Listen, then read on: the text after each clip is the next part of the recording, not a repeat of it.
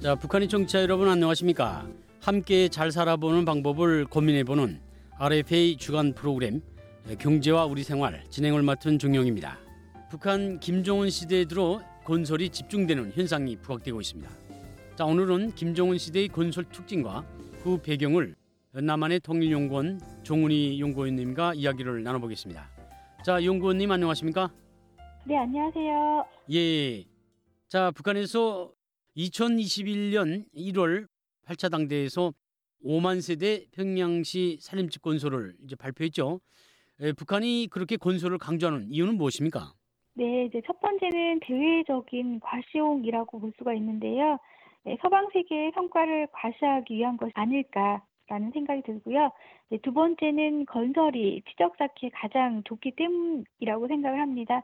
즉 인민들을 위한 활동으로 미화시키기에 최적이라는 것이죠. 사실 이제 공장을 설립한다든지 이제 이런 것들은 이제 시간도 비용도 많이 들지요. 아, 특히 제재 속에서는 더욱 어려운 일입니다.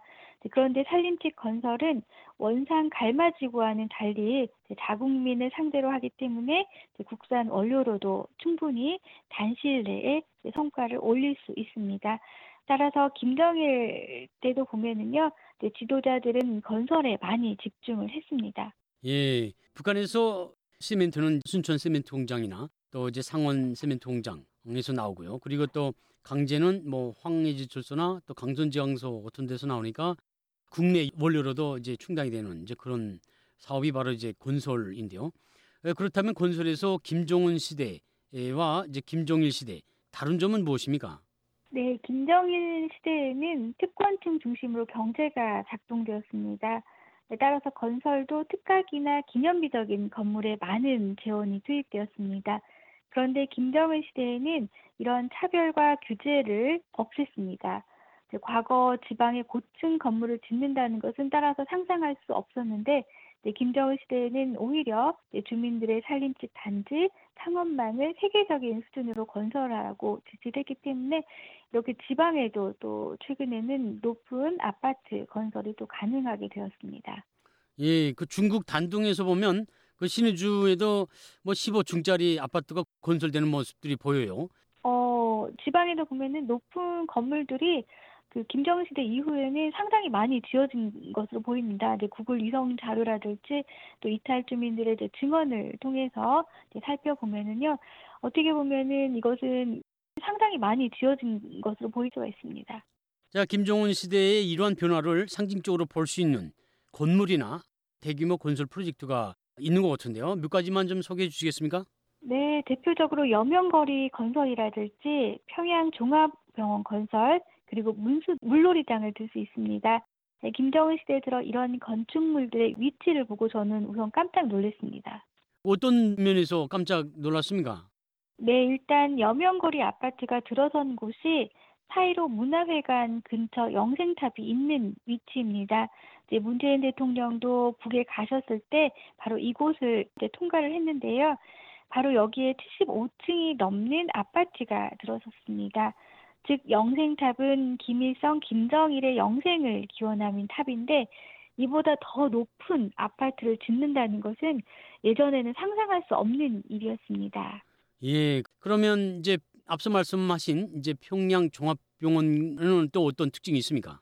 네, 사실 현재 평양 종합병원이 들어선 위치를 보면은요, 무엇보다 단 창건 기념탑이 있는 위치입니다. 따라서 과거 김정일 시대에는 평양시 건설을 하면서도 다치지 않게 그대로 둔 땅입니다. 어떤 건물도 주변에 들어설 수 없는 위치였습니다. 네, 그런데 여기에 종합병원이 들어서고 또한 종합병원이 장창건 기념탑보다 높은데 이것은 과거에 상상할 수 없었던 조치입니다. 어느 누구도 건의할 수 없는 이야기인데요. 그런데 신기하게 종합병원 근처로 병원들이 상당히 집적이 되어 있습니다. 평양 산원을 비롯해서 또 여러 병원들이 집적이 되어 있는데요. 이걸 보면 아마 김정은 위원장은 아버지 세대와는 달리 쓸데없는 기념비적인 건설을 하는 것보다는 실리적이면서 실제 인민들에게 이로운 또 경제를 하고자 한 것 같습니다. 예. 자, 그러면 이제 그 평양 종합병원이 들어선 그곳에 어, 헬기장도 있던데 에, 그건 또 과거하고 어떻게 또 다른 것입니까? 네, 신성한 신이 보이는 곳에 헬기가 오르내리는 것은 과거에는 상상도 못했고 어, 실제 평양에는 비행기가 함부로 날 수 없습니다.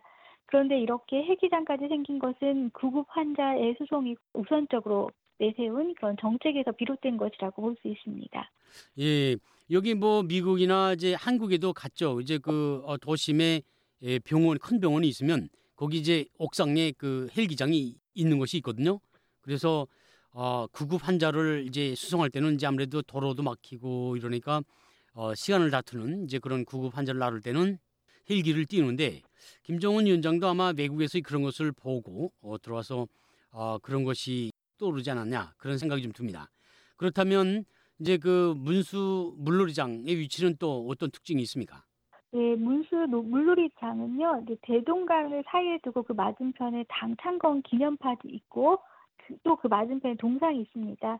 동상 오른쪽에는 주체 사상탑이 있습니다. 따라서 구도상 동상의 왼쪽에는 김정일의 선군 사상을 칭송하는 그런 탑이 들어설 법도 한 네, 빈 공간입니다. 예. 한때 평양 건재건설 대학 학생들이 여기에 선군 사상을 칭송하는 탑이 주체 사상 탑과 같이 나란히 들어서야 한다는 건의서를 또 올렸습니다. 예. 그런데 당시 김정일이 살아 있어서 이 의견은 기각이 되었습니다. 물론 김정은이라는 아들이 이 제안을 했다면 어, 김정일은 흐뭇하게 받아들였을지도 모릅니다. 바로 문수 물놀이장이 너- 들어선 위치가 선군 사상탑을 건설하고자 하는 그런 신성한 공간이었던 거죠. 예. 손군 사상탑이 들어설 자리였다. 이, 이런 내용은 사실 북한 주민들도 잘 모르고요. 어, 이게 남쪽이나 외부 세계에서도 잘 모르던 이제 그런 새로운 음, 사실인데요. 자, 이게 문수 물놀이장이 정책적으로 시사하는 점은 무엇입니까?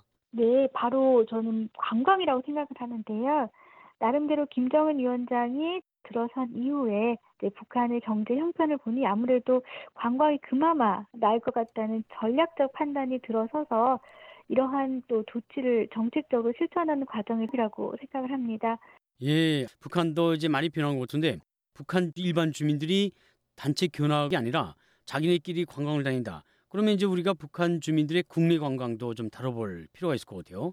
그리고 외부 사회처럼 이제 호텔에 주민들이 묵지 못하니까 대체로 욕전 앞이나 전국 각지의 대기집이라고 하는 이제 그런 쪽에도 좀 묵거든요. 그러니까 이제 민박이 이 북한에서 말하는 이제 대기집인데 대기집의 그 장사 하나 또 사업 에 대해서도 이제 다음 시간에 좀 다뤄보면 좋을 것 같습니다. 네, 특히 이제 문수 물놀이장 옆에 오일 경기장이 있습니다. 예. 여기는 아리랑 공연을 관람할 수 있는 곳이고요. 또 좀 더 가보면 능라도에 또 문재인 대통령도 가신 그 수산물 식당이 있습니다.